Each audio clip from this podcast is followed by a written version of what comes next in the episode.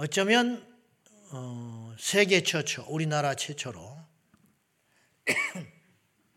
반동성애 진영, 포괄적 차별금지법을 반대하는 거룩한 어, 단체들이 연합하는 어, 최초의 집회가 있습니다.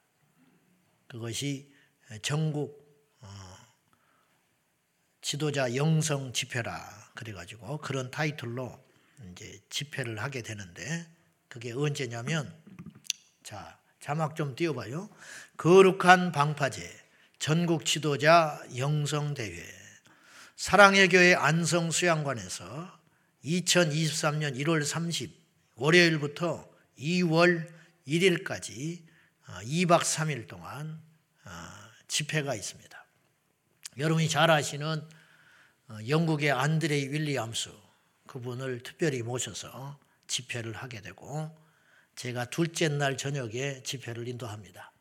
그런데 이제 뜻깊은 것이 금방 말했다시피 25개 단체가 전국에 있는 단체가 함께 모여서 각기 다 이 중요한 사역을 감당하고 있는데 서로들을 모르기 때문에 그래서 이번 자리에 함께 모여서 연합하고 각 지역마다 네트워크를 형성하고 이제 제 1회인데 이제 이걸 제가 제안해서 시작한 일인데 앞으로 해년마다 이런 집회들을 할 수 있다면 이게요 전 세계 최초로 일어나는 일이야. 전 세계 최초.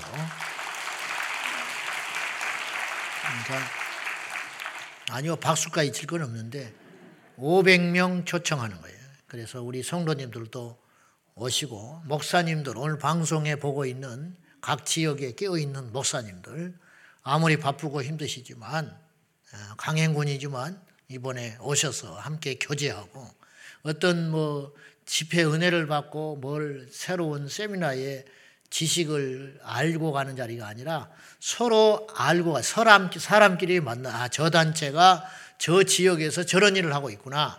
우리하고 가깝구나 그래서 전국의 네트워크를 딱 형성해 놓고 어떤 이슈가 있을 때 MBC 이번에 이런 거 할 때 전국에서 일어나 가지고 이렇게 하는 거 2월 초에 상암동 MBC 앞에서 또 집회가 준비 중에 있고 이번 주에 성명서가 또 발표됐어요. 아무튼지 간에 우리가 아무것도 안 하면 그냥 마귀 세상 됩니다. 여러분 이거 알아야 돼요. 가만히 있는 것은 역사에 방조죄를 짓는 거예요. 누가 하겠지? 안 해요. 알아서 되겠지? 안 돼요.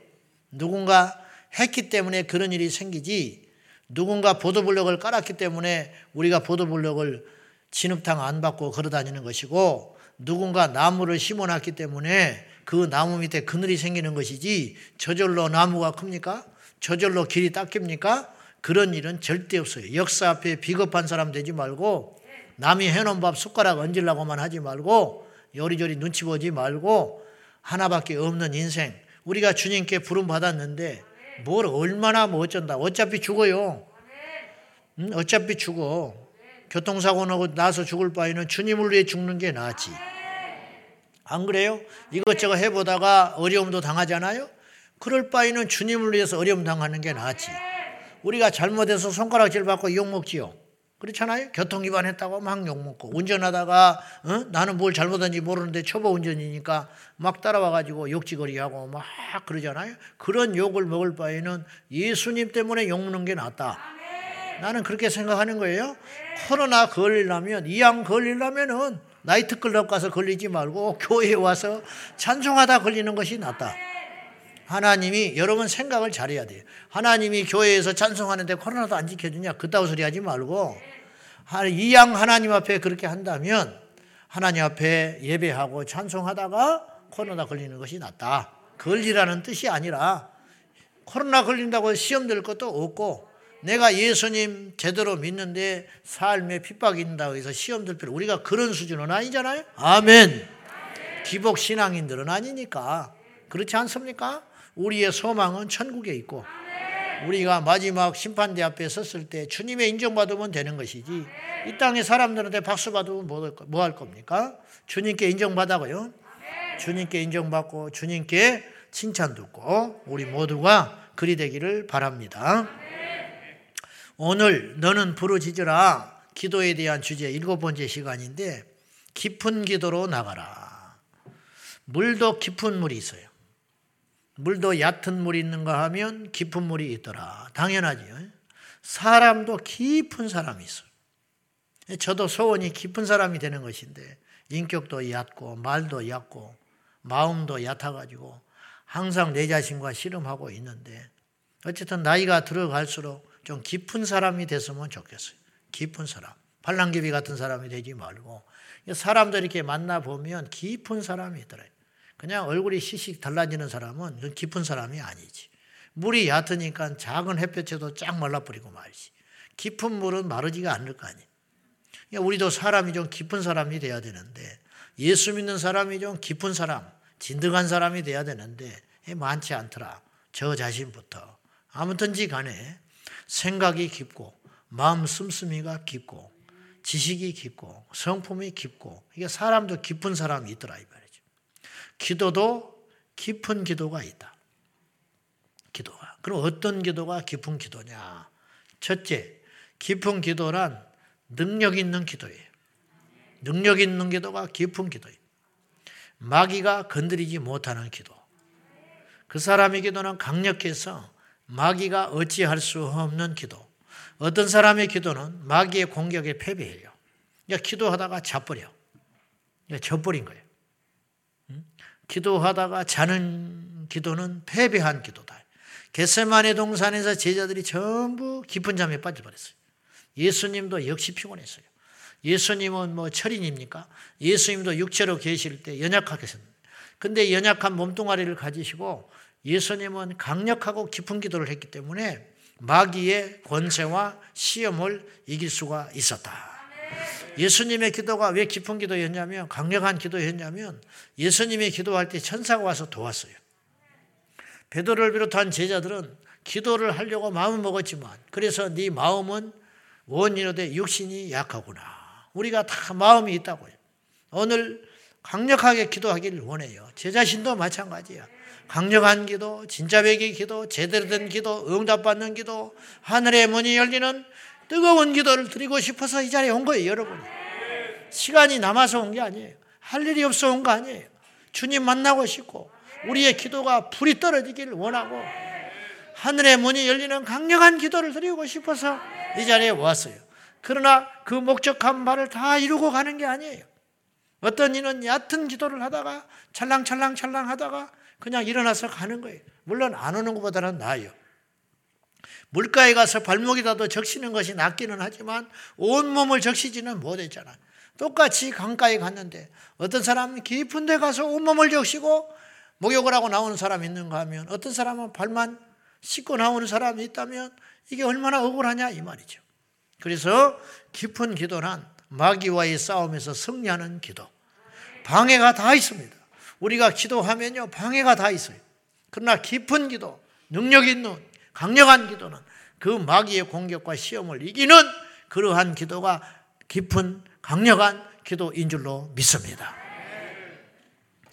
그래서 기도를 했지만은 기도의 승리를 이루지 못하는 얕은 기도가 많다.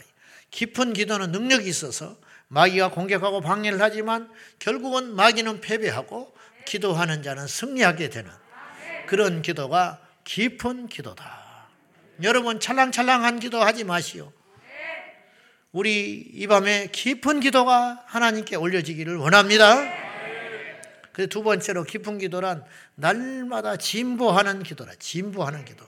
지난주와 똑같아서는 진보를 못하는 거예요. 턱걸이를 처음에 보통 사람이 10개 하기가 쉽지 않아요. 근데 이 사람의 목표는 10개야. 그래가지고 한 보름 씨름했더니 10개를 하게 됐어.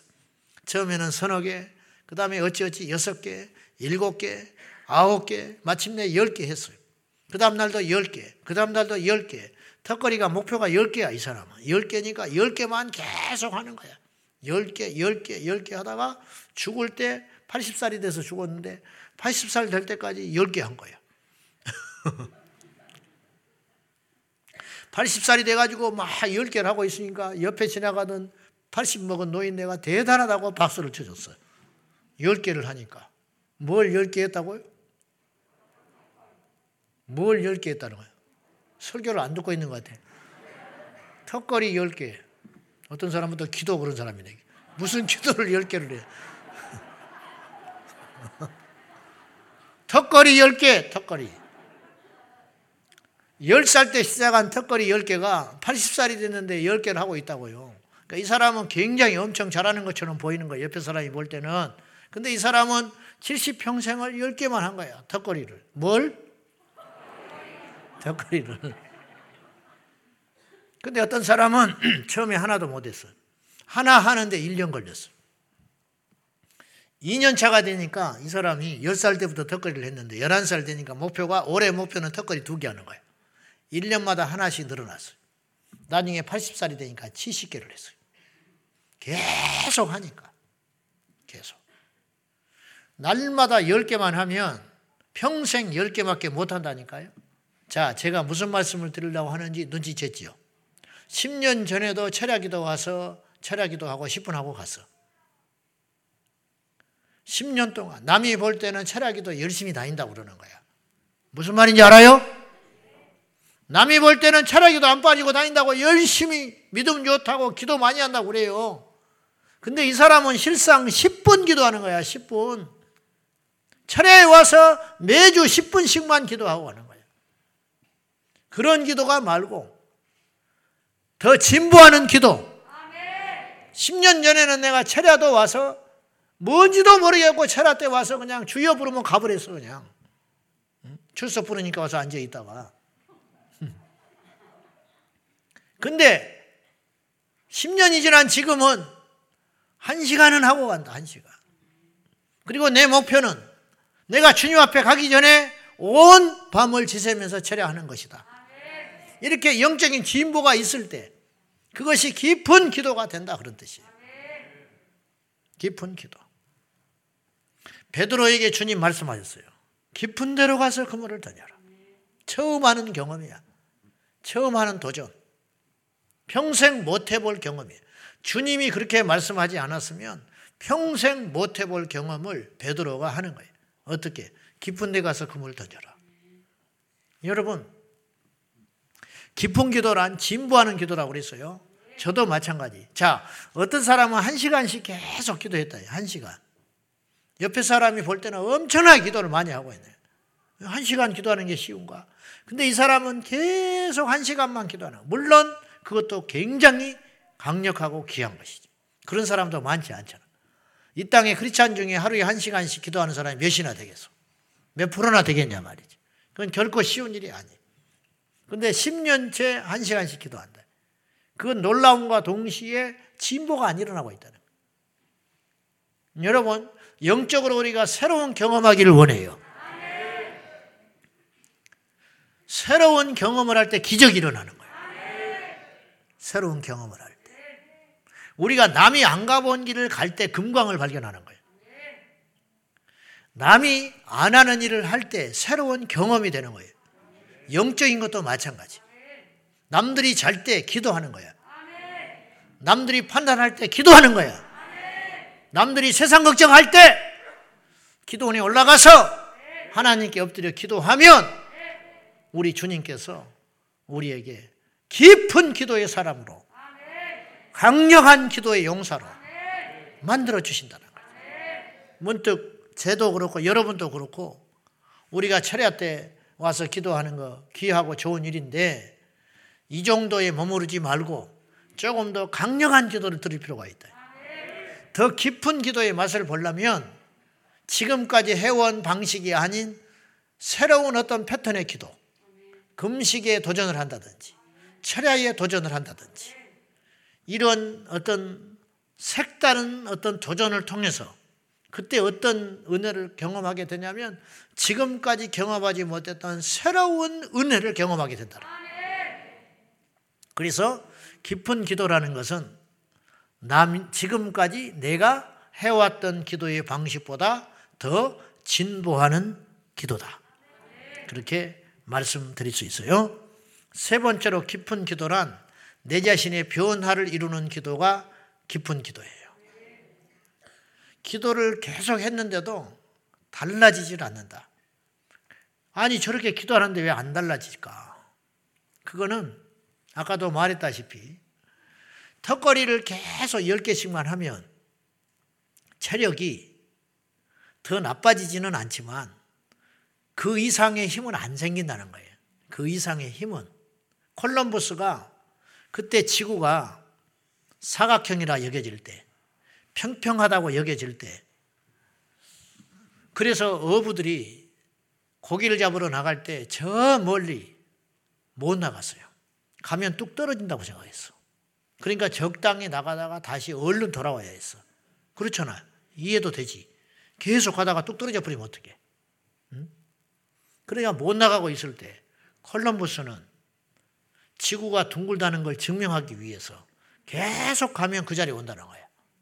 남이 가보지 못한 길을. 그래서 인도를 가려다가 아메리카를 간 거예요. 근데 유명한 콜럼버스 계란 이야기가 있잖아. 알죠? 몰라요? 콜럼버스 달걀 이야기 몰라? 이 계란을 갖다가 배를 타고 항해를 하면서 콜럼버스가 이 계란을 세울 사람 있으면 세워보라고 그랬어. 그러면 상을 준다고 그랬어. 그랬더니 막 너도나도 선원들이 와가지고 호기롭게 계란을 세워보려고 애를 썼지만 계란을 한 명도 못 세웠어. 계란을 어떻게 세워? 둥글둥글한 계란을. 세웠다가 자빠지고 세웠다가 자빠지고. 그러자 콜럼버스가 팍 깨버렸어요. 밑둥이를 딱 깨가지고 딱 세워버리니까 왜 뭐 엉터리다는 거야. 그런 억지가 어디냐는 거야. 그렇게 세울 것 같으면 다 세운다고 그래요. 그렇지. 그러나 너희들은 이 생각을 못했다는 거예요. 깰 생각을 못하기 때문에 계란을 못 세운다 이거예요. 틀을 못 깼다 이거예요. 틀을 깼기 때문에 더 깊은 데로 나갈 수 있었다. 콜럼버스는. 두려워하지 않고 틀을 깼기 때문에. 마찬가지로 우리가 항상 여상한 기도를 해가지고는 내가 변화될 수 없다 이 말이에요.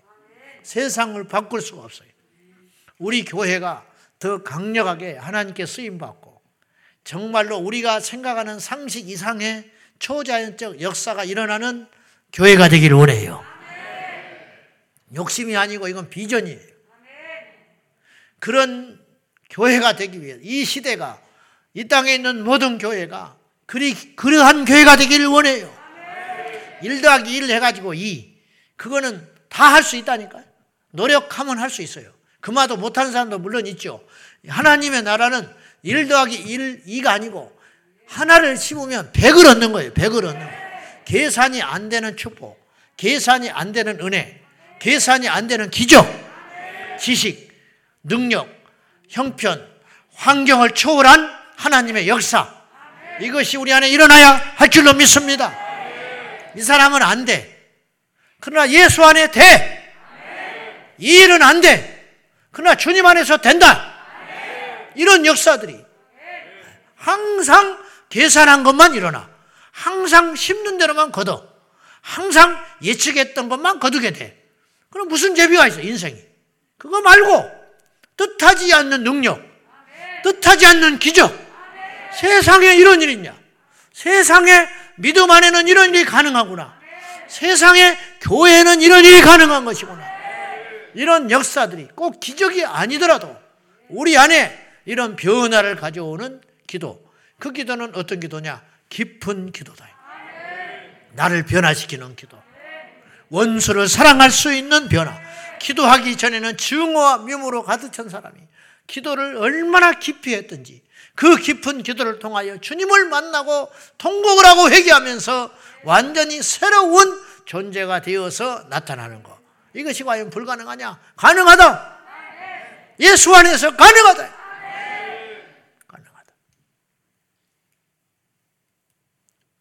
이용도 목사님의 기도 생활 내가 종종 이야기했어요. 저는 감히 그렇게 못하고 있지만은 마음속에 흠모함은 항상 있어요. 우리 교회가 그렇게 기도하는 사람이 10명만 있다면, 아니, 이 민족에 10명만 있다면, 이 세상의 판도를 바꿀 수가 있어요.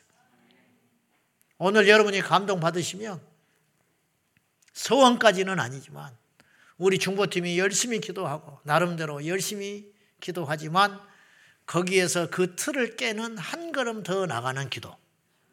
아멘 하시오. 그 기도에 나는 도전해 보라고 말을 하고 싶어요. 그때 새로운 은혜를 받는 거예요. 그때 새로운 걸 경험하게 되는 거예요. 새로운 응답을 받는 거예요. 할렐루야! 이게 아무나 받는 은혜가 아니에요. 이 축복을 받아 누리셔야 돼. 이용도 목사님이 감리교 목사님인데 안수받고 강원도 통영이라는 곳에 파송을 받았어요. 감리교는 파송을 하니까. 옛날에 목사님들이 많지 않아서 그런지 그분이 가나라는 교회가 한 교회가 아니고 한 교회에서 목회를 한 게 아니고 그 주변에 대여섯 개 교회를 같이 왔다 갔다 하면서 돌보고 설교하고 하는 중이었어요. 근데 그분의 일기를 보면은 얼마나 그분이 처절하게 주님을 사랑하고 기도하기에 몸부림을 쳤는지 가히 상상이 안 될 정도예요. 그래서 몸이 약화돼서 이제 돌아가셨는지도 몰라요. 그 정도로 자신을 혹사시키면서 기도했던 불의 종이 이용도 목사님이시. 이분이 그분의 일기장에 보면 자기의 영적 침체를 이야기해요. 설교를 하는데 불이 안 나간다는 거예요. 사역을 하는데 능력이 없다는 거예요. 신방을 하는데 성도들이 안 바뀌어진다는 거예요. 그 처참한 무너져 내린 마음을 일기장에 써놨어요. 이분이 참 종이니까 그런 문제의식이 있는 거예요. 가짜는 그런 생각도 없어요. 가짜는 월급날만 기다리고 있는 거야. 가짜는 어디 가서 대접받을 생각만 하고 있는 거야. 가짜는 어디 가서 트집 잡을 생각만 하고 있는 거야. 참종이고 진짜니까 자기가 살 수가 없는 거야. 이대로는 살 수가 없어. 그래서 내게는 성령이 충만하지 못하다. 그렇게 고백을 하면서 그 긴긴 씨름을 하다가 데려와서 어느 날 자기 교회에 알리고 나를 찾지 마시오. 찾지 말라 하고 박재봉이라고 하는 청년을 데리고 산에 올라가요. 그리고 중간 중턱에 그 청년은 두고 그분은 또 위로 올라가요. 그때 눈이 하얗게 와가지고 쌓여 있었어요. 산 높은 곳에. 이영도 목사님이 박, 이 재봉 청년을 밑에다 두고 나, 내가 내려올 때까지 나를 찾으러 오지 말라. 그렇게 엄명을 해놓고 그 꼭대기 올라가서 이분이 눈밭에서 뒹굴면서 기도하기를 시작하는데 하루 이틀 사흘 계속 기도하는데 눈을 떠보니까 5일이 지났더래. 얼마나 몸부림을 치면서 하나님 앞에 애통하며 기도를 했던지 눈을 뜨고 정신을 차려보니까 세월이 간지도 모르는데 그때는 시계가 없으니까 눈을 뜨려 정신을 차려보니까 자기 주변에 눈들이 다 녹아버렸더래. 문제는 그러고 나니까 회복이 된 거예요. 불의 사자가 다시 됐어. 원래 그런 분이었는데 영적 침체 가운데 빠졌다는 거예요. 그래서 다시 회복되어 가지고 목회하고 힘있게 다시 영혼들을 살리는 그런 종이 됐다는 거죠. 이것이 있어요. 깊은 기도, 내 자신을 바꾸는 기도, 냉랭한 가슴에 불이 임하는 기도. 여러분이 철야 왔는데 철야를 끝나고 갔는데 여전히 철야 기도 끝나고 차 타고 가면서 암흑의 흉을 보고 간다. 그 철야가 무슨 철야가 되냐고. 차를 타고 집에 가면서 판단을 하고 간다면 부부 사이에 어? 암흑의 집사 오늘 머리가 왜 그러냐? 응? 저렇게 센스가 없냐? 응? 목사님은 또 왜 이렇게 출석을 부른다냐? 그러면 오늘 나를 불러야 할 거 아니냐? 왜 또 나는 안 부른다냐? 응? 다음 주에 한번 또 나가볼란다. 누가 부른가 보자. 철야는 했고 기도는 했는데 깊은 기도의 자리에 못 나간 거예요. 그러니까 맨날 그 모양이에요. 맨날 그 모양. 우리가 바리새인일 수 있어요. 바리새인이 기도를 안 한 줄 아세요? 바리새인이 안식일을 안 지킨 줄 아세요? 저나 여러분이나요 정신 똑바로 차려야 돼요. 우리가 뭐 굉장히 뭐 믿음 있는 것처럼 남이 철야 안 하는데 철야하고 어? 자리가 꽉 채워져 가지고 철야를 하고 남이 새벽기도 안 하니까 내가 새벽기도 하고 어? 남이 코로나인데 무서워서 예배도 안 나오는데 나는 주일날 나와서 예배를 드리고 봉사하고 전도하고 그러니까 내가 뭔가 특별한 존재인 줄 아는데 이 정도 수준의 사람들은 이 세상에 널리고 널렸다는 걸 알아야 돼. 나 같은 목사는 널리고 널렸어요. 우리 같은 교회는 널리고 널렸어요. 여러분 같은 성도는 널리고 널렸다는 자긍심을 가지고 자각심을 가지고 우리가 나가야 된다 이 말이에요. 시골에 어? 한 5, 60명 모이는 중학교에서 1등 한다. 와 1등 웃기고 있네. 웃기고 있어. 서울에 몇백 명씩 모이는 고등학교에 가면 얘는 중간도 못 들어가. 그걸 모르고 1등 한다는 거야. 어? 1등 한다고 뭐 서울대학교 간다. 학교에서 서울대학교 간다고 가게? 응? 집에서 동네에서 와, 너 학교에서 1등 한다며? 응? 서울대학교는 갈 수 있겠다. 웃기고 있네. 지방대학도 못 가. 응? 알고 보니까 실체가 그렇더라 이 말이야. 적절한 예인지는 모르겠지만은 우리가 견주어서 볼 때 우리가 저 사람보다 낫고 내가 저 교회보다 낫고 내가 저희보다 신앙생활이 뜨거운 것 같으니까 그것에 안주하지 말고 지금 이 시간에도 생명을 걸고 기도하는 사람이 있고 지금 이 시간에도 한 번의 예배를 위해서 자기 인생의 전부를 거는 사람이 있다는 걸 기억하고 우리가 자각심을 가지고 더 각성해야 할 줄로 믿습니다. 우리가 아래를 보면 멈춰 서는 거예요. 나보다 아, 뒤처진 사람을 보면 성장하지는 못해요. 지금 이 시간에도 어떤 사람들이 어떻게 신앙생활 하는지, 예? 순교자들의 보고, 선교지의 이거 편지들 절절 나는 그 피비린내 나는 절절한 그 편지를 읽으면 우리는 예수 믿는 것도 아니에요. 온실 속의 화초가 돼가지고. 우리가 이렇게 믿으면 안 되고 더 경각심을 가지고 우리 하나님 앞에 달려가야 할 줄로 믿습니다. 우리가 깊은 기도로 나가지 못하고 얕은 기도에 멈추고 많은 이유는 뭐냐? 첫째, 적은 기도의 분량 때문에. 제가 10만이 이야기를 종종 하고 있어요. 요새 10만이. 기억나요? 10만이. 10만이가 산삼을 캐러 산에 올라가는데 첫날에 가서 딱 캘 수도 있어. 그 사람 눈에 딱 띄어가지고. 이해돼요? 무슨 말인지? 이 사람은 10년째 산을, 산을 올랐는데 10만, 10만이가 산을 못 캤어. 근데 누가 따라온 거야. 달랑달랑. 따라오더니 이 사람이 와보래. 뭐 이상한 게 있대. 에이, 뭐가 있어. 와서 보니까 이 사람이 찾아버렸네. 얼마나 열이 나겠어. 자기는 10년을 다녔는데 삶을 못 발견했어요. 이 사람 발견해 버렸다는 거예요. 영적인 원리도 그럴 수 있다 이거예요. 나 차례 좀 데리고 가. 아유 귀찮아 죽겠는데. 나 차 없으니까 차례 좀 데리고 가. 나는 10년째 차례를 다닌 사람이에요. 나한테 차가 없다고 나한테 좀 태워 가래. 그래서 셀 식구라 어쩔 수 없이 그 집 앞에 가서 태워 가지고 오는데 그 사람 때문에 늦었어. 늦어 가지고 본당도 못 오고 3층에 올라가 있었어. 열이 나지 나는. 열. 왜냐하면 본당에 들어가야 되는데 이 사람 때문에 본당에 못 들어오고 3층에서 영상으로 예배 드리니까 별로 마음이 안 좋아. 그리고는 찬송이 시작됐어요. 아, 이 울고 있네? 나는 본당에서 10년을 예배 드렸는데 운 적이 없어요. 근데 이 사람이 울어버리는 거야. 첫날에 따라와가지고 영상 예배를 보다가 열이 안 받아요? 설교 내 울어? 기도할 때 뒤집어져 버렸어. 집에 가자고 그래도 가지를 않아. 먼저 가래, 먼저 가래. 냉랭한 가슴을 안고 나는 차를 타고 왔어. 근데 그 원수는 불 받았다는 거야. 나는 10년을 갔는데 이런 일이 만에 천에 하나 있을 수 있다. 이건 정상은 아니야. 첫날 간 사람이 삶을 찾는 확률보다 10년을 산을 뒤진 사람이 삶을 찾을 확률이 훨씬 많지요. 어떤 사람은 이렇게 말해. 기도의 분량이 중요하냐고. 중요하다! 분량이 중요하지 않다고 말하는 사람은 기도를 안 하겠다는 거예요, 지금. 하나님이 중심을 보신대.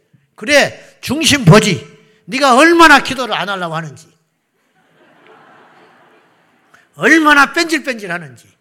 얼마나 와서 얕은 물가에만 발목만 잡고 10년째, 20년째 그러고 가는지 주님은 아시지. 사람들은 믿음 좋네. 오늘 또 교회 갔냐? 오늘 또 철회하고 오냐? 그렇게 말할지 모르지만은 주님은 다 안다 이 말이에요. 다시 말하지만은 깊은 기도에 들어가기 위해서는 우리가 많은 분량의 기도를 드려야 된다. 여러분 날마다 기도가 잘 되는 게 아니라니까요. 기도를 실험하고 실험하고 실험하고 하다 보면 어느 날 뚫리는 날이 올 거 아니에요. 제가 이렇게 기도를 해주다 보니까 제가 구체적으로 내가 받은 느낌이고 경험이라 말은 못 하겠는데 얼마 전에 기도를 해주다가 저는 형식적으로 기도한 적은 없어요. 형식적으로 기도한 적은 없다고. 근데 그날 어떤 일을 위해서 기도를 이렇게 해주는데 내 마음이 이상하더라고. 뭐냐? 내가 한마디 한마디 하고 있는 기도가 진짜로 응답될 것 같아. 그전에는 솔직히 무슨 말이냐면 믿음으로 기도를 했어요. 믿음으로 기도하지. 그리고 소원으로 기도를 했다니까. 이렇게 됐으면 좋겠어. 이 사람이 났으면 좋겠어. 이 사람이 잘 됐으면 좋겠어. 그런 마음 가지고 기도하는 거예요. 주의 종이 그렇게 하겠죠. 근데 그날은 어떤 느낌이었냐면 이 기도가 이루어질 것 같아. 진짜 이루어질 것 같아. 그런 경험을 한 적이 있어요. 깊은 기도가 난 거죠. 다시 말해서 여러분 우리의 기도가 깊은 가운데 가지 못하는 것은 적은 기도의 불량 때문이다. 한 번의 강력한 기도도 응답은 받아요. 그러나 그 한 번의 강력한 기도가 이루어지기까지 수 없는 기도의 시간이 있었다는 걸 기억해야 돼요. 엘리야가 한 번의 짧은 기도로 불을 내려요. 자, 열왕기상 18장인데 18장 자, 36절부터 37절 시작. 선지자 엘리야가 나아가서 말하되 아브라함과 이삭과 이스라엘의 하는 주께서 이스라엘 중에서 하나님이신 것과 내가 주의 종인 것과 내가 주의 말씀대로 이 모든 일을 행하는 것을 오늘 알게 하옵소서. 여호와여 내게 응답하옵소서. 내게 응답하옵소서. 이 백성에게 주 여호와는 하나님이신 것과 주는 그들의 마음을 되돌이키심을 알게 없어서 하며 개인적으로 주의 종으로서 너무 부러운 거예요. 엘리야가 이렇게 기도하잖아요. 내가 주의 종인 것을 증명해 주시오. 내가 주의 종인 것과 내가 주의 말씀대로 이 모든 일을 행하고 있다라는 것을 증명해 보여주십시오. 여호와여 응답해 주시옵소서. 불이 확 불살라 버려. 엘리야를 사람들이 쳐다보지도 못해. 참 종이다. 누가 건들려. 영권이 없고 힘이 없으니까 자꾸 짓밟히는 거야, 한국 교회가. 주의 종이 저부터서 힘이 없으니까 성도들이 말을 안 듣는 거예요. 부모가 실력이 없으니까 자식한테 계속 사정하고 사는 거예요. 그럴 필요가 뭐가 있어요? 스승이 약점을 접해놓으니까 제자한테 질질질 끌려다니는 거예요. 권위가 상실되니까. 우리가 이 부분에 대해서 분하게 생각해야 돼. 다이처럼. 얼마나 우리를 우습게 알면 저 할례 받지 못한 저놈이 와가지고 감히 만군의 여호와 하나님의 군대를 저렇게 모여갈 수 있냐? 우리는 군인이 없냐? 뭐 하는 거냐? 그리고는 물맷돌을 던져가지고 골리앗을 때려 눕혀버렸다. 출세하려고 눕힌 게 아니에요. 온 천하에 하나님이 살아계신 것을 보여주겠다. 엘리야가 1분 남짓한 기도를 한 거예요. 그 상대 발과 아세라 그 제사장들은 하루 종일 기도하다가 해가 뉘어뉘어 넘어갈 정도까지 나중엔 안 되니까 몸에 피를 냈어요. 자기 신을 흥분시킨다고 감동시킨다고 그래도 안 됐어요. 그러나 엘리야는 간단하게 기도를 했어요. 그러면 엘리야가 짧은 기도를 했는데도 그렇게 응답받은 것처럼 보이지만 그 짧은 기도를 드리기까지 얼마나 숨어 있는 많은 시간들이 있었겠냐고. 어떤 가수가 한 2, 3분 탁 노래 부르면서 그 모인 관중들을 흥분시키고 큰 박수를 치고 그렇게 가는 거죠. 그러나 그 무대에 서서 그 짧은 순간에 강렬하게 관중들을 흥분시키기 위해서 얼마나 많은 시간을 땀 흘리고 울고 뛰고 목이 터져라 노래를 불렀겠냐고. 집안에 어떤 문제가 생겨서 기가 망가졌는데 불렀어요. 10분 동안 뚝딱뚝딱 하더니 100만 원을 주래. 와! 100만 원. 그러면 다른 사람 찾아서 하라 그래. 없어. 우리나라에서 그 사람밖에 못 고쳐. 와서 끄적끄적 만지고 왔는데 10 분 만지고 와서 100만 원 주라고 그래. 꼼짝없이 줘야 돼. 그 사람은 10분 그걸 고치기 위해서 지금까지 인생을 건 사람이에요. 그러니까 그 사람은 100만 원 받을 만한 가치가 있는 사람이에요. 그 10분 안에 그 문제를 해결하기 위하여 그 사람은 몇 날 며칠을 뜯었다 고쳤다 뜯었다 고쳤다 손이 발이 다 터지도록 그 세월을 보내가지고 자기만이 알 수 있는 비결을 발견한 거예요. 어떤 사람의 기도는 짧아 보여요. 그러나 그 짧은 기도가 강렬하고 응답이 있다면 그 배후에는 눈물 어린 강한 기도들이 수없는 기도들이 그 안에 쌓여져 있었다는 걸 기억해야 돼요. 기도가 얕지만 남 앞에 서서 대표 기도는 주절주절 잘할 수 있어요. 기도를 어마어마하게 함에도 불구하고 남 앞에 서면 더듬거리며 기도를 못할 수도 있어요. 그게 중요한 게 아니라는 거예요. 그 안에 숨겨진 그 긴 긴 날에 주님과 씨름했던 그 세월들이 중요한 것이라는 거예요. 그 깊은 기도를 이루기 위하여 사랑하는 우리 제자 광성교회 성도 지체 여러분들, 저나 여러분이나 더욱 많은 기도에 힘쓰는 그런 도전의 역사가 저와 여러분에게 있기를 예수님의 이름으로 축원합니다. 그런 많은 분량의 기도를 드리려면 두 가지 것을 희생해야 돼요. 첫째, 일정의 시간을 떼어내야 돼요. 남이 하는 거 다 하고, 남이 노는 거 다 놀고, 남이 먹는 거 다 먹고, 무슨 수로 기도를 합니까? 안 되는 거지. 모든 사람에게는 동일하게 24시간의 시간이 주어져요. 그 시간 안에서 기도의 시간을 떼어내야 한다는 것은 희생을 의미하는 거예요. 잠자는 시간을 줄이고, 취미를 줄이고, 즐거움을 포기해야 된다는 거예요. 어제 다락방에 갔더니 전도사님 한 분이 나를 영접을 해줬어요. 마스크를 쓰고 있는데 그 전에부터 봤는데 그래서 잠깐 이야기할 시간이 있었어요. 그랬더니 거기에 이제 청소년부를 맡고 있는 전도사님이더만. 근데 우리 교회를 안다는 거야. 어떻게 하냐 그랬더니 일산에 살았대. 일산에 살다가 인천으로 이사를 갔다는 거예요. 그러냐. 근데 목사님 교회에 가서 제가 기도를 종종 했습니다. 그러냐고. 언제 기도했냐? 그랬더니 학원 끝나고 1시 넘어서 와서 기도라고 왔대. 1시 넘어서. 그 기도가 쌓여 있는 거예요. 그 기도가. 산기도가 쌓이고, 은밀한 기도가 쌓이고. 부끄럽지만 저는 기도 까먹고 있어요.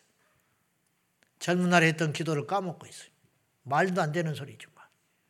이제 사역을 줄이고 저도 좀 더 주님께 집중해야 할 시즌이라고 생각해요. 여러분도 마찬가지. 우리 모두 주님께 더 집중해야 할 시간이에요. 일정한 시간을 희생하지 않으면 기도할 시간은 주어지지 않아요. 두 번째로 사람과의 만남을 자제해야 돼요. 여러분, 사람과 만나 대화하는 시간이 길면 하나님과 만나 대화하는 시간은 줄어들 수밖에 없어요. 그건 당연한 이치죠. 우리의 목표는 사람에게 말하는 것보다 하나님께 더 말 말한다. 쉽지 않아. 사람을 만나서 말아보기보다 하나님 만나서 더 말한다. 이것이 우리의 목표. 도전해 봐요. 무엇 말이 그렇게 많아? 어? 주님 만나면 할 말이 없어. 사람한테 다 떠들어 버리니까 힘이 뻗쳐가지고. 그리고 난 주님 그러고 자버리고 있어. 전화하면 그냥 아주 아이고. 앞으로는 하나님께 전화를 해. 하나님께. 알았죠? 그러다 써놔. 하나님. 구원 구원. 그래서 써놔. 아셨어요? 그리고 사람한테 말하기보다 하나님께 전화하자. 하나님께. 그래서 사람을 만나는 시간을 좀 자제해라. 많은 분량의 기도로의 기도를 드리기 위해서는 사람들과의 만남을 자제하고 어느 정도 거리를 둬야 돼. 하나님을 가까이 하기 위해서는 사람과의 거리를 두라. 초기 기독교 공동체의 믿음의 사람들은 한마디로 극단적일 정도로 세상과 담을 쌓고 살았어요. 기둥의 성자 시몬이라는 사람이 있는데 이 사람은 얼마나 극단적으로 살았냐면은 하나님을 만나고 하나님께 몰입하기 위해서 광야에 나가가지고 이렇게 자기만의 털을 갖고 이렇게 움막 같은 데 살았어요. 근데 하루 종일 주님께 묵상하고 기도하고 하니까 능력이 소문이 안 나도 능력이 나가는 거예요. 마치 꽃이 피면 향이 나듯이 이분이 주님과 너무 깊은 교제라고 영상이 그 영성이 생기기 시작하니까 사람들이 그를 알아보기 시작한 거예요. 지나가다가 어떤 사람이 병이 났고 지나가다가 말을 하다가 응답을 받고 지나가다가 어떤 사람이 안수를 받아서 치유가 일어나고 예언이 터지고 막 이런 일이 생기니까 말을 안 하려고 해도 소문이 점점점 나는 거예요. 그래서 동네가 소문내고 지역이가 소문이 나가지고 사람들이 자꾸 몰려와요. 근데 시무원이 점점 하나님과 만나는 시간이 방해가 되는 거예요. 그러지 않겠어? 사람들이 자꾸 찾아와서 기도를 받으려 하고 상담을 받으려 하고 속에 있는 이야기를 해야 되니까 그래서 이, 이 시무원이 어느 날 기둥을 쌓아요. 그래서 기둥의 성자예요. 기둥을 한 2m 정도 쌓아가지고 기둥 위에 서가지고 기도를 해. 혼자 앉아가지고. 그래도 사람들이 자꾸 몰려와. 그냥 기둥을 더 높이 올려버렸어. 기둥을 높이 올려가지고 밑에 사람들이 찾아와도 만나지 못하게. 밥은 어떻게 먹냐? 밑에 제자들이 밥을 해가지고 줄을 매달아서 올려주면 이렇게 이렇게 도르래처럼. 그래서 밥을 먹고 대소변도 해결하고 그렇게 하는 거예요. 비가 오면 비를 맞아요. 그리고는 서서 기도를 해요. 하루 종일 기도하고 지치면 앉아 있고 주님을 묵상하고 기둥 위에 높이 올려가지고 기둥 위에 성자라고 그랬어요. 근데 얼마나 대단한 은혜와 능력이 있었는지 사람들이 기둥을 만져도 병이 나. 기둥을 만져도 다 낫는 건 아니지만 그런 일이 일어나니까 구름대같이 뭘 사람들이 모여들수록 시무원의 기둥은 점점 하늘로 올라가기 시작했어요. 왜냐? 자꾸 사람들을 피하기 시작하는 거예요. 한날은 팔에 덫이 났어요. 팔이 더, 이 발에 다리에 상처가 조그맣게 났는데 이걸 그냥 방치하고 기도만 계속 한 거예요. 그리고 다리가 덫이 나가지고 썩어 들어가기 시작했어요. 그래서 거기서 군병이가 생겼어요. 벌레가 생겨가지고 살을 파먹기 시작한 거예요. 그래 기도를 하니까 이, 이, 이 살 파먹는 이, 이 그걸 뭐라 그래? 에? 군병이는 아닌데. 응? 구더기, 구더기. 와, 구더기. 구더기가 이제 생겨가지고 자꾸 자기 살을 파먹었는데 기도를 하다가 이렇게 서서 기도를 하다 보니 구더기가 땅에 떨어졌어. 그러니까 구더기를 주워가지고 뜯어 먹으라고 붙여준 거예요. 그, 그 정도의 사랑까지 갔어요. 가지고 하나님 고쳐줬지요. 그래요. 결국은 이분이 죽어요. 죽었는데 시체에도 능력이 나가는 거야. 그래가지고 이 시체를 두고 전쟁이 났어요. 서로 가져가려고.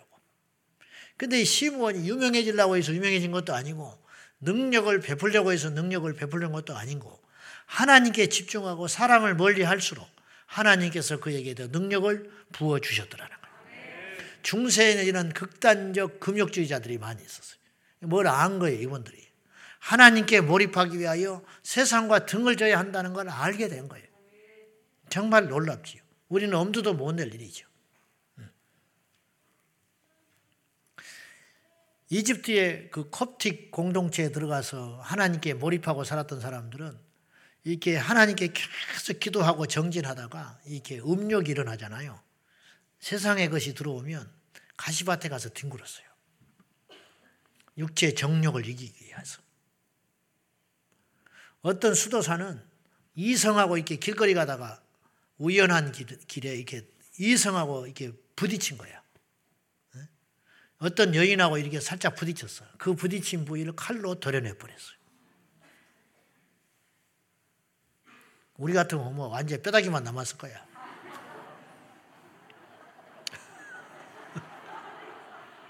뭐 옆에 지금 자리가 같이 앉아 있는데요. 뭐. 음. 우리가 그렇게까지는 살 필요는 없지만은 모두 다 그런 은사를 가지고 살아가는 건 아니지만은 그 정신만큼은 우리가 좀 배울 필요가 있다. 왜 이렇게 우리 신앙이 가벼워졌냐? 왜 이렇게 깊은 데 가지를 못하냐? 그들이나 우리나 똑같은데 야고보서에는 엘리야도 우리와 성경이 똑같았다. 근데 엘리야는 우리와 똑같이 아플 때 아프고 힘들 때 힘들고 배고플 때 배고프고 똑같은 사람이었지만은 엘리야는 하나님께 기도했을 때 하늘의 문이 닫혀서 비가 오지 않았고 다시 기도하면 비가 왔다. 무슨 차이가 있냐? 엘리야와 우리의 무슨 차이가 있냐? 애초부터 기도를 잘하는 사람은 없어요. 애초부터 기도의 사람은 없어. 애초부터 기도의 사명을 갖고 태어난 사람은 없다고. 기도하다 보니까 기도의 용사가 된 것 뿐이지. 애초부터 잘하는 사람이 어디가 있냐고. 애초부터 한글을 띄고 태어난 사람이 어디가 있어요. 글을 읽어야 한글을 띄게 되는 것이지. 우리가 기도하다 보니까 기도의 사람이 되는 것이고, 기도하다 보니까 기도의 맛을 알게 되는 것이고, 기도를 힘쓰다 보니까 어느 때는 실패하고, 어느 때는 성공하고, 어느 때는 기도를 씨름만 하다 가고, 어느 때는 하늘의 문이 열리는 신령한 경험을 하기도 하고, 그러한 기도의 내공들이 쌓여 가지고, 우리도 모른 채 능력을 받고, 우리도 모른 채 사랑을 받고, 우리도 모른 채 예언을 받고, 우리도 모른 채 변화가 되고, 우리도 모른 채 하나님의 사람이 되어 가는 것 아니겠습니까? 그런 사모함이 있어야 한다는 거예요. 쓸데없는 욕심 부리지 말고. 나도 저 사람보다 잘 살아볼 욕심. 나도 저 사람만큼 살아볼 욕심. 그런 쓸데없는. 나도 저만큼의 직분을 받고 싶고, 나도 저만큼 존경을 받고 싶고, 나도 저 자리에 오르고 싶고, 나도 저런 인정을 받고 싶고, 나도 저런 박수를 받고 싶고, 그런 쓸데없는 욕심 부리지 말고, 어찌하면 하나님의 마음을 얻을고, 어찌하면 더 깊은 기도에 나아갈고, 하나님이 듣고 계시지만 저는 집회를 가고 싶지 않아요. 저는 유명한 목사가 되길 원치 않는다고요. 유명해질수록 하나님과 멀어지기 때문에 돌아 싸돌아 다닐수록 주님과 은밀하게 더 깊이 내 살덩이 떼매가면서 돌아다니고 있는 거예요. 11시, 12시에 들어오면 사람이니까 새벽 기도 오기가 힘들다고. 내일 새벽 기도 하려고 밤에 부담이 확 생겨요. 지금도 그래. 몇십 년을 새벽 기도 했는데, 새벽 기도가 훈련이 안 돼. 11시, 12시 들어와가지고, 도저히 안 되겠다. 그 새벽 기도 내일 쉰다고 마음만 먹어도 편해. 좋아서 잠이 안 와. 진짜 그런다니까. 마음에 이유가 생겨가지고 좋아서 내일 늦잠 자도 되겠다. 내일 5시 일어나야 돼. 경주 가려면. 이놈의 것. 유명해지를 원치 않아요. 이래가지고 늙어가지고 실속 없이 주님과 대면하고 엎드리고 기도하고 주님과 묵상하고 부산하고 정신없이 써돌아다니다가 회의 좋아하지 말라고 회의. 분명히 내 이야기예요. 어느 부서든지 회의 많이 하지 마요. 기도해 그 시간에. 권사에 해사치 말고 권사들 모여서 기도하란 말이요. 모여서 좋을 게 뭐가 있어 회의해가지고. 시끄럽게 말하고 한 사람 열 명 모이면 한 명이라도 속상한다고. 왜 자기 의견 안 들어줬거든. 자기는 5천 원 내고 싶은데 만 원 거더라고 하니까. 그런 일이 없을 것 같아? 그 시간에 기도, 정회의를 하려면 한 시간 기도하고 회의해. 우리 현실은 어쩌냐? 3시간 회의하고 10분 기도하는, 10분, 1분 기도하고 끝나. 그러니까 시끄럽지요. 복잡하죠. 3시간을 기도해봐. 회의 10분도 못해. 근데 그것이 되는 거야. 바보 천치같이. 뭐가 된다고? 우리에게는 조직이 필요한 게 아니에요. 우리에게 행정이 급해? 초대, 초대교회가 행정이 있었어요? 초대교회가 조직이 있었어? 말씀과 기도. 초대교회는 말씀과 기도밖에 없었잖아. 하루에 3천 명씩 돌아왔어요. 지금 이 세상에 그렇게 똑똑한 사람들이 앉았는데 3천 명이 언제 돌아와요? 힘으로 능으로 되지 아니하되 여호와의 신으로 되느니라. 하나님께 엎드리시라고. 하나님께. 결국은 우선순위의 문제라니까. 다시 말해요. 하나님께 많은 분량의 기도를 드려야 그 속에서 깊은 좋은 기도회가 나올 거 아니에요. 그리 하려면 어떡하냐? 우선순위를 거기에 둬라. 남는 시간을 기도할 생각하지 말고 기도하고 남는 시간에 뭔가를 하자. 그 패턴을 좀 바꿀 필요가 있다. 우리의 기도를 방해하는 것들이 굉장히 많은데 그 중에 하나가 뭐냐? 사람을 지나치게 많이 만나고 돌아다니고 있다. 사람을 만나고 돌아다니까 예배당이 텅텅 비지. 주님을 만나러 와야 할 거 아니에요. 이 맛을 아는 저와 여러분 되기를 바랍니다. 적은 기도의 분량이 얕은 기도를 만든다고 그랬어요. 두 번째 얕은 기도는 열정이 없는 기도예요. 냉랭한 기도, 형식적인 기도. 왜 부르짖는가? 성경은 우리에게 부르짖으라 그랬어요. 부르짖으라는 말의 깊은 뜻이 뭐냐? 소리를 내라는 뜻이에요. 시끄럽게 소리를 내라는 게 아니에요. 그게 아니고 눈물도 억지로 됩니까? 애통의 기도를 하나님이 들으신다. 그럼 저 사람이 울고 기도, 나도 울어보자. 그게 되는 거냐고. 그게 아니라 하나님을 찾다 보니까 하나님을 찾다 보니까 눈물 나오는 거예요. 하나님께 더 간절하고 강력하고 절실하고 믿음의 기도를 드리다 보니까 소리가 커지는 거예요. 어떤 사람이 말을 안, 대화를 하다가 안 들었다. 이해를 못해. 그러면 어때? 점점 소리가 커지잖아. 아이고, 답답해! 그러잖아. 처음부터 말 들으면 뭐하러 소리를 지릅니까? 안 들어 먹으니까. 기도를 하다 보니까 내 속에서 하나님을 향한 열망과 나의 지금 처한 상황 속에서 다른 길이 없으니까 소경거지 바디메오가 처음부터 소리를 크게 지른 게 아니에요. 다이사선 예수여 나를 불쌍히 여기서 시끄럽다. 더욱 소리 질러. 오기가 아니죠. 주님이 기먹었다는 게 아니지. 내 일생 일대에 찾아온 처음이자 마지막 이 기회 나는 앞을 못 보니 주님을 찾아갈 길이 없어요. 주님이 오셨다. 내 일생 일대 마지막이자 처음이자 마지막일 수 있는 이 기회를 놓칠 수 없다라고 하는 신념을 가지고 사람들이 뭐라 한다고 주체할 수가 없어요. 방해한다고 체면 욕 먹는 거 그 분위기 파악 못한다 예의 필요 없어. 다이사선 예수여 나를 불쌍히 여기소서. 옆 사람이 뭐 시끄러운데 왜 그러냐? 날마다 그러면 안 되지.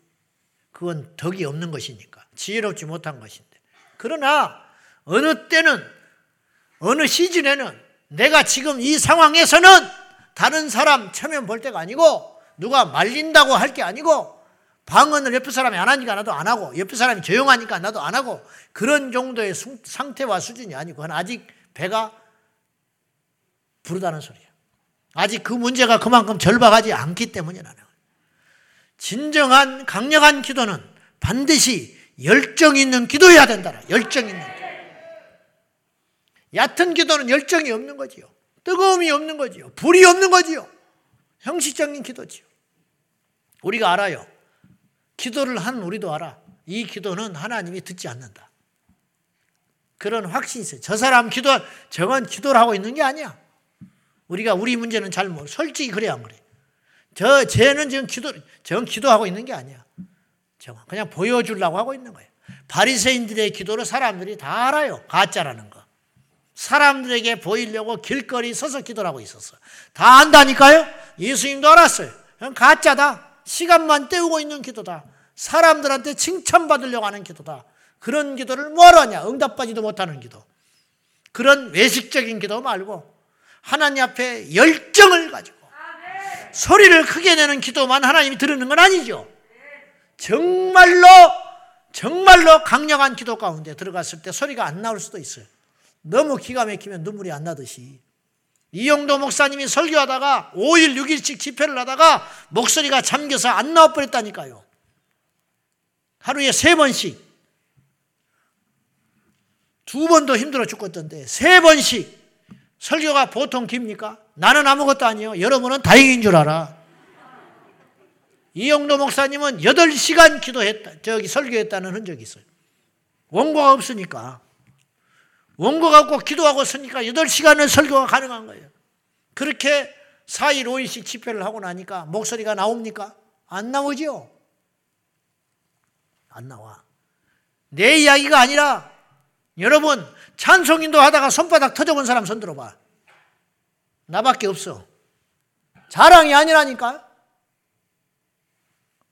찬송인도 하다가 얘 두드리다가 나무로 된 강대상 너무 두드려가지고 부흥했대. 계속 두들겨가지고 옆에 있는 종, 예배 시작, 옛날에는 땅 하는 종이 있었어요. 금종 다정하는 종이 있었다고 눈 감고 찬송인도 하다가 하도 손바닥을 두드리면서 두드리면서 찬송하다가 이 금종이 밀려 떠내려가지고 뚝 떨어져 버렸어. 나중에 보면 손바닥에 물집이 잡혀버렸더라고. 부흥의 첫날 목은 쉬어서 안 나와. 찬송 인도는 계속 해야 되는데.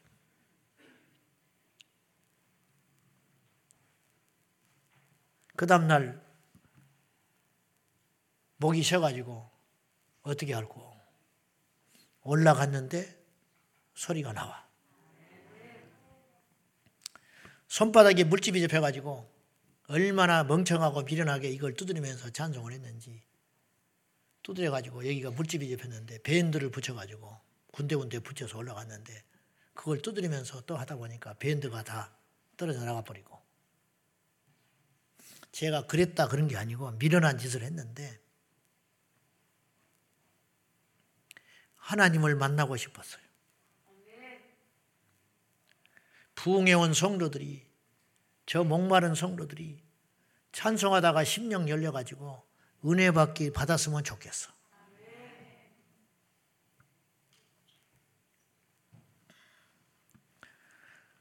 얕은 기도는 열정이 없는 기도예요. 그래서 세 번째로 얕은 기도는 믿음이 없는 형식적 기도다. 오늘 본문 말씀 보시면 예수님께서 이렇게 기도했어요. 44절 봐요. 시작. 힘쓰고 애써 더욱 간절히 기도하시니 땀이 땅에 떨어지는 핏방울 같이 되더라. 얼마나 힘쓰고 애쓰고 더욱 간절히 기도하시니 땅이 땀에 떨어지는 핏방울같이 되더라. 이영도 목사님이 설교하다 하다가 마지막 날 설교가 하는데 소리가 안 나와버려요. 목이 잠겨가지고. 그러니까 이 양반이 손수건을 들고 흔들었어. 울면서. 설교는 해야겠고 목소리는 안 나오니까 손수건을 들고 흔들었는데 흔들리는 손수건을 보고 성도들이 다 뒤집어져 버렸어요.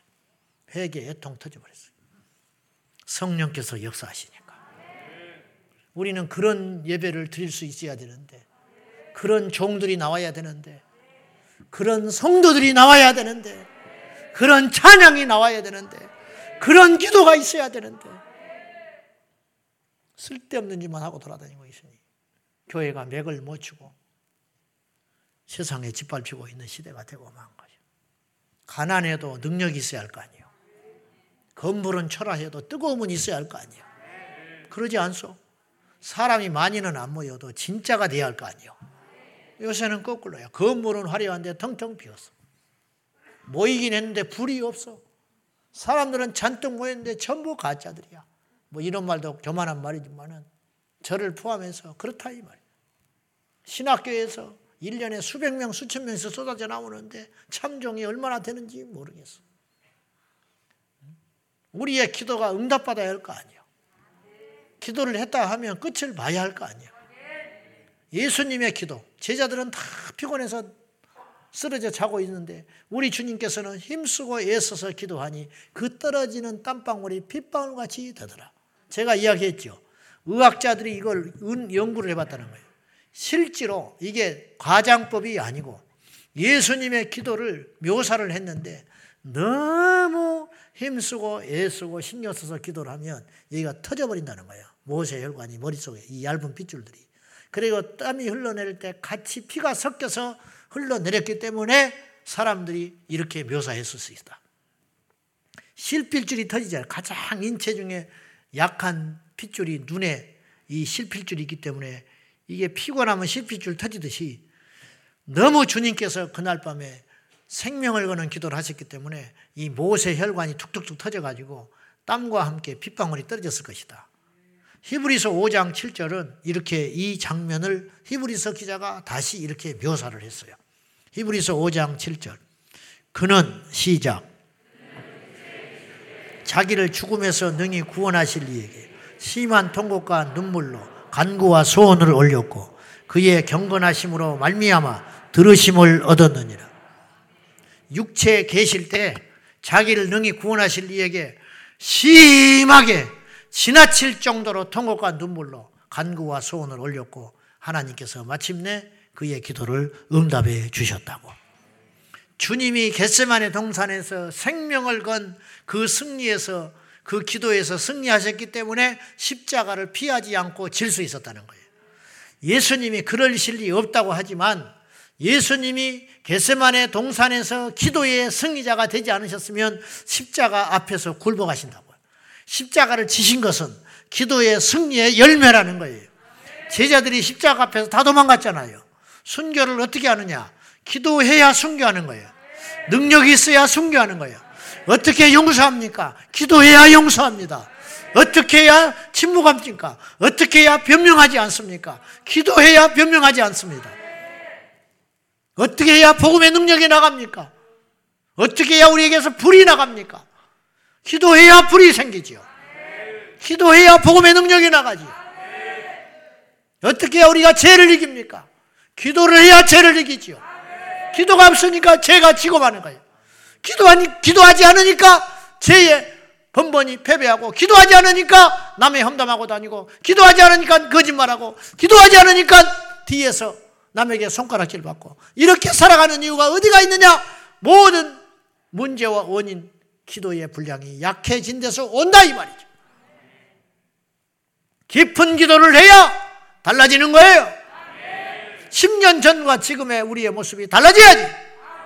향후 10년 후에 겉사람은 후피하나 우리의 속사람은 날로 날로 새롭도다. 늙어가는 걸 무슨 수로 막습니까? 힘이 없어지는 걸 무슨 수로 막습니까? 육체가 쇠퇴하는 걸 무슨 수로 막습니까? 못 막는다. 겉사람은 후피하나 그러나 우리의 속사람은 말씀과 기도로 무장하여 더 강해지고 더 성숙해지고 더 깊어지고 더 충만한 사람이 되어야 한다 이 말이죠. 이것이 우리의 소원이라 이 말이죠. 곱게 늙는 것이 소원이 아니고 우리의 속사람이 강건해지는 것이 저와 여러분의 유일한 소원이 되어야 한다 이 말이에요. 나이 먹어가지고 손가락질이나 받고 나이 먹어가지고 애임하고 대접이나 받고 다니다가 망신이나 당하고 그런 인생을 살다가 마감하지 말고 높은 데만 찾으러 다니다가 망신살 뻗치지 말고 우리의 속사람이 날마다 날마다 강건해지고 겸손해지고 낮아지고 온전해질 수 있도록 여호와 하나님께 기도의 자리에 나가야 된다 이 말이죠. 그 길밖에 없다 이런 뜻이. 믿음 없는 형식적인 기도. 제발 그런 기도 버리자. 오르티지 목사님이 그리스도인의 기도가 천국의 쓰레기통에 다 버려진다는 거예요. 당신의 기도는, 우리의 기도는 천국 쓰레기통에 던져진다는 거예요. 올라가긴 올라가. 가짜야. 믿음이 없어. 형식적이야. 사람이 들으려고 하는 기도라. 보이기 위한 기도. 시간만 때우고 있는 기도. 어쩔 수 없는 기도. 직분자이기 때문에 드리는 기도. 믿음 없는 기도. 그런 모든 기도들은 하나님께서 전부 쓰레기통에 던져버리고 있다. 진짜 기도. 엘리야와 같은 기도. 기도의 사람이 믿음으로 불이 내릴 줄 알고 도랑에 파놓고 물을 부어놓고 반드시 불이 내린다. 불이 내린다는 믿음이 없으면 어떻게 도랑에를 파놓고 물을 붓냐고. 이 놀라운 믿음을 보라 말이에요. 반드시 불 내려준다. 그런 역사들. 엘리야도 처음 가는 길을 가본 거예요. 엘리야 사전에 불을 두 번 내린 적이 없어요. 한 번 내렸어요. 그 전에 불을 내린 적이 없다니. 한 번, 그 한 번의 불이 믿음의 기도를 통해서 확 내렸다. 그런 말이죠. 그럼 마지막 우리는 깊은 기도로 나가기 위해서 어떻게 해야 되냐? 첫째, 규칙적이고 정기적인 기도에 도전하라. 끈기 있는 기도, 항상 하는 기도. 항상 그 자리에 그 사람이 있어. 여러분의 기도의 자리를 확보해라. 여러분의 앉아 있는 자리를 뺏기지 마라. 항상 규칙적인 그 기도. 그 기도. 기도가 잘 안 되더라도 지속적으로, 규칙적으로 돌파하는 기도의 능력. 두 번째, 사람을 의식하지 않아야 돼. 사람을 의식하지 않아. 사람을 의식한다는 게 결국 하나님을 의식하지 않는다. 그런 뜻이. 변화산에 올라간 베드로가 자기가 산에 있는지 들에 있는지 잊어버린 거예요. 변형 되신 주님을 보러 여기 초막내가 셋을 짓고 여기서 살겠습니다. 지금 할 소리요? 할 일이 얼마나 많은데 저 자식은 어떻게 하라고? 완전히 영적인 황홀경에 빠져가지고 내가 지금 누군지 무엇을 해야 되는지, 여기가 어딘지, 날씨가 어떻게, 날짜가 어떻게 된 건지 주님만 바라보니까 주님의 흠뻑 빠져가지고 기도에 흠뻑 빠져서 어? 내가 지금 여기가 어디가 어딘지, 누구 옆에 있는지, 철야인지 새벽인지, 주일 난제배를 드리고 있는지, 제자 광성교인지 어디 남의 교회 가서 부흥회하고 있는지 그냥 그 정도까지 들어가 가지고 그런 응답을 못 받겠어? 그 기도가 불이 없겠어? 그 기도가 보통의 기도겠냐고. 날마다는 아니지만 우리의 기도가 그러한 기도가 되기를 우리에게 그런 기도가 때때로 일어나기를 주님의 이름으로 축복합니다. 세 번째는 성령 충만함을 입어야 된다. 성령에 사로잡혀 기도하는 것.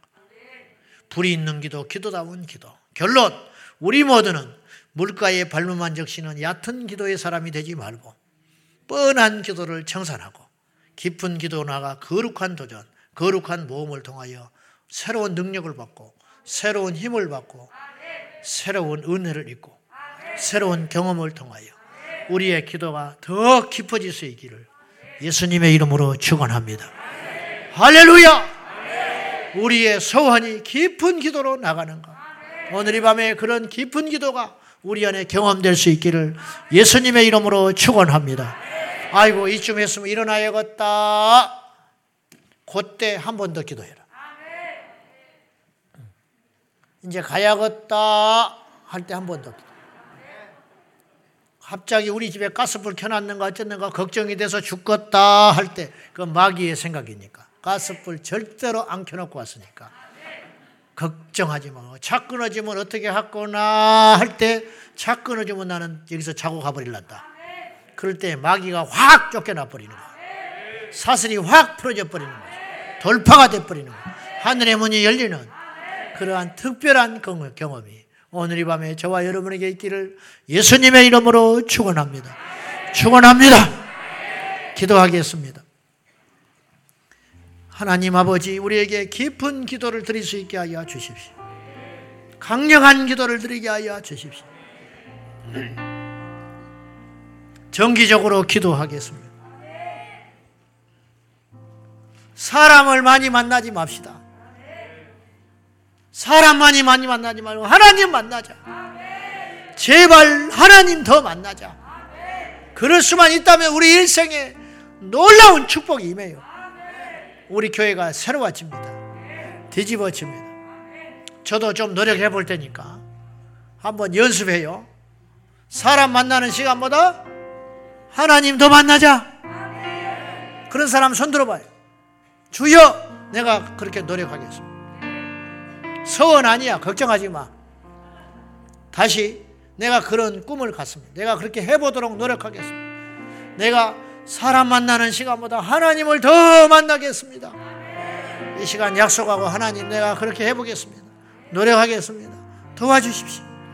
이 믿음 가지고 우리 이 결단을 가지고 오늘 여러분에게 주신 각자의 음성을 따라서 우리 주님 크게 세 번 부르고 통성으로 하나님 앞에 기도하겠습니다.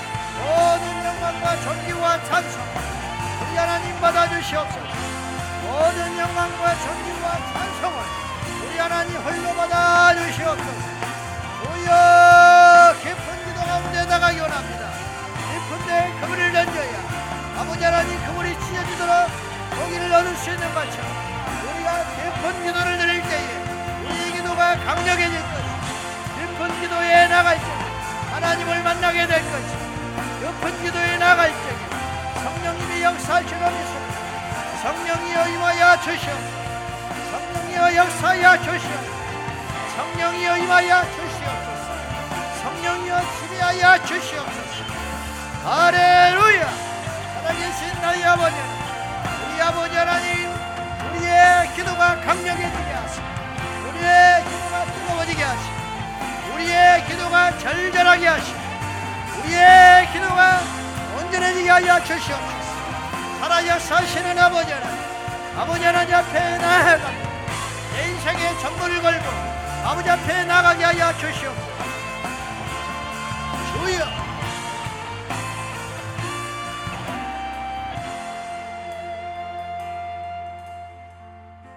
살아계신 하나님 아버지, 우리가 더 깊이 기도하기 원합니다. 사람에게 말하는 시간보다 하나님께 더욱 말하게 하여 주시옵소서. 사람을 만나고 교제하는 시간보다 하나님을 만나 교제하는 시간이 더 깊어지는 우리 제자광성교회 주의 종들과 성도들이 대기하여 주시옵소서. 아버지 우리 생애 소원이 하나님을 더 만나는 것입니다. 우리 인생의 소원이 깊은 데로 나아가는 것입니다. 너는 깊은 데로 그물을 내리라. 깊은 데로 그물을 내릴 적에 고기를 잡을 수 있었던 것처럼 깊은 기도를 할 때 우리의 기도가 응답이 있을 줄로 믿습니다. 깊은 데 기도를 나아갈 때 우리의 기도가 강력할 줄로 믿습니다. 얕은 기도를 버리게 하여 주소서. 형식적인 기도를 버리게 하여 주소서. 적은 분량의 기도를 내려놓게 하여 주소서. 하나님께 더 많이 엎드려 기도함으로 우리의 기도를 통하여 우리가 변화되게 하시고 우리의 기도를 통하여 애통이 터지게 하시고 우리의 기도를 통하여 이민족이 변화되게 하시고 우리의 기도를 통하여 열방이 변화되게 하시고 우리의 기도를 통하여 동성의 문제가 해결되게 하시고 우리의 기도를 통하여 포괄적 차별금지법이 중단되게 하여 주시고 우리의 기도를 통하여 위정자가 변화되게 하여 주시고 우리의 기도를 통하여 이 민족이 달라지게 하여 주시고 우리의 기도를 통하여 우리의 자녀들이 돌아오게 하여 주시고 우리의 기도를 통하여 우리 교회가 새로워지게 하여 주시고 우리 교회를 통하여 한국 교회가 달라지게 하여 주시옵소서. 믿습니다. 하나님 아버지여 간절히 다시 한번 기도하오니 우리가 사람에게 말하기보다 하나님께 말하게 하시고 사람을 만나는 시간보다 하나님께 더 많이 만나게 하여 주시옵소서 주여 역사하여 주시옵소서. 응답하여 주시옵소서. 예수님의 이름으로 기도 올리옵나이다. 아멘 아멘. 우리의 기도를 들으실 주님을 찬양합니다. 영광 받아 주시고 역사하여 주시오. 우리를 변화시켜 주시옵소서. 이 시간에 믿음으로 주여 부르며 기도하겠습니다. 주여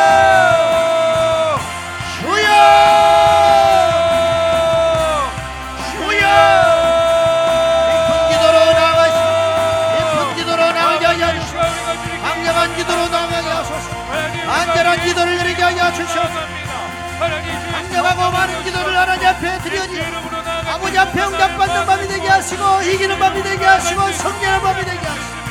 하늘의 문이 열리며 원수마귀가 쫓겨나는 영의 역사가 일어날 수 있도록 축복하여 주시옵소서.